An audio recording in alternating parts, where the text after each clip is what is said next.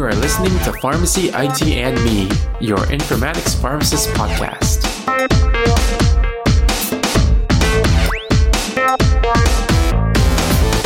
Everyone, this is Tony Dao, and welcome to another episode of Pharmacy IT and Me. As with every episode, we start off this one saying that the intended audience for this episode are newcomers to pharmacy informatics. So, hope you all had a great Thanksgiving with your friends. And, you know, for those of you who aren't from the US, we spend this holiday getting together with friends and family to give thanks and show appreciation. And this year was quite a big one for me because it's the first time celebrating Thanksgiving with my wife as a married couple. And we actually had two family get togethers to attend. And we also traditionally host a Friendsgiving event for our group of friends. So for our Friendsgiving, uh, we actually spent a lot of time playing different video games in addition to, you know, just having a potluck feast. And it inspired today's uh, topic episode. So I own an Oculus Quest, which is a virtual reality headset that's the first fully standalone, almost PC quality VR headset available. Spending so much time with my friends playing VR games that promote exercising and movement made me want to record an episode about the applications of VR in health, specifically in pharmacy workflows and education. So today's episode will be about the applications of VR in pharmacy. So let's, you know, get back to the basics. What exactly is VR? VR is, of course, virtual reality, and it's a technology used to put yourself in what's called a mixed reality. The idea is that you are actually feeling like you are in the experience rather than spectating it. This is done through different techniques like having a three dimensional simulated environment with fully interactive interfaces. The term was actually coined by a computer scientist named Jaron Lanier, who formerly worked at Atari before they, he left and then, formulated his own company focused on VR goggles and gloves. So virtual reality has already had some usage in healthcare. Some of the more publicized uses of VR have been on the psychological treatment side. Basically, the VR technology can be used to help someone acclimate to certain fears. One of the fears that has been studied for specifically is acrophobia or fear of heights. Specifically, there is an experience available in VR. It's called Richie's Plank Experience that puts you in a setting of walking on a plank off a skyscraper. And this scenario has been studied as a method for treating acrophobia. Other applications would be, you know, other types of phobias that would be expensive to treat, like fear of flying, in which, you know, in real life, you would need to have the patient go on the plane every so often to experience the flight. VR allows these types of uh, treatments to be more accessible and less costly for the individual. So going back to pharmacy, uh, VR actually has some unique applications.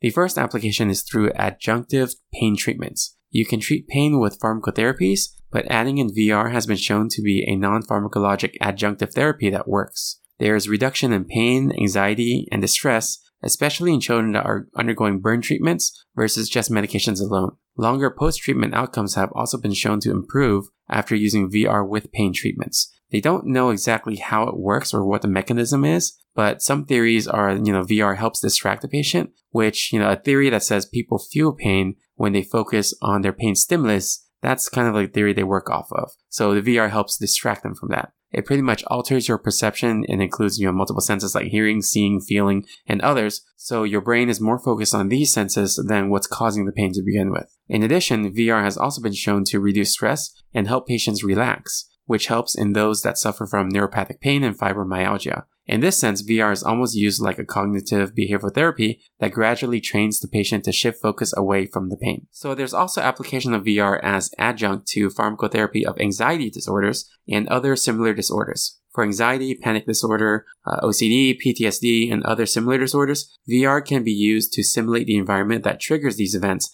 as a type of exposure therapy. So David Vu, a former guest on the podcast, also known as Full Stack Pharmacist, actually has some experience in this with his app called Anywhere VR. It's used to provide an exposure therapy scenario to autistic children to help them acclimate to a doctor's office setting so that they have less anxiety when they are eventually in that real setting. There's been recent studies that show repeated exposures in VR are better than, you know, a single real exposure to the incident in terms of reducing anxiety to that incident or environment in patients with these disorders. Yet another situation where VR can be used as non-pharmacologic therapy uh, adjunct is simulating environments that trigger addiction, such as alcohol, drugs, and cigarettes. Repeated exposure and practice of basically avoiding and saying no to these addictions has been shown to be effective. Now, on the research side, VR can also help a lot with drug discovery. Drug design and drug discovery in 3D helps a researcher in terms of understanding molecules and targets. Visualization tools are very important in discovery, and there are basically uh, 3D models rendered today on computers, but VR increases the immersiveness and interactiveness with the molecules for better visualization of drug targets. VR also has haptic feedback in the form of, you know, rumbles in the controllers. So it gives uh, the researcher a better immersive experience when studying the nature of how the drug targets and molecules fit together. Going on a similar vein to this, because VR allows you to have such a immersive experience with drug structures, teaching pharmacology to pharmacy students is also better in the VR environment. If they get to interact with it, then they may be more likely to remember that because they were actually interacting with it. And finally, on the consumer side of health, uh, VR can provide a method for patients who are unable to visit the pharmacies, an in-person um, kind of like virtual method of interacting with a pharmacist through VR. So some of these patients may be bedridden or may not be able to travel to the pharmacy. No, they don't have access to a car or something like that. So having a virtual interaction can help them with getting a personal consultation experience from a pharmacist professional. In addition, they can also use VR in virtual environments to practice using medication like an inhaler without the potential waste of the real medication. So yeah, VR is pretty much a very rapidly expanding technology in the healthcare environment. And though I spoke of a few applications today, I'm sure there are going to be some that I missed and that there are a lot more that's coming in the future.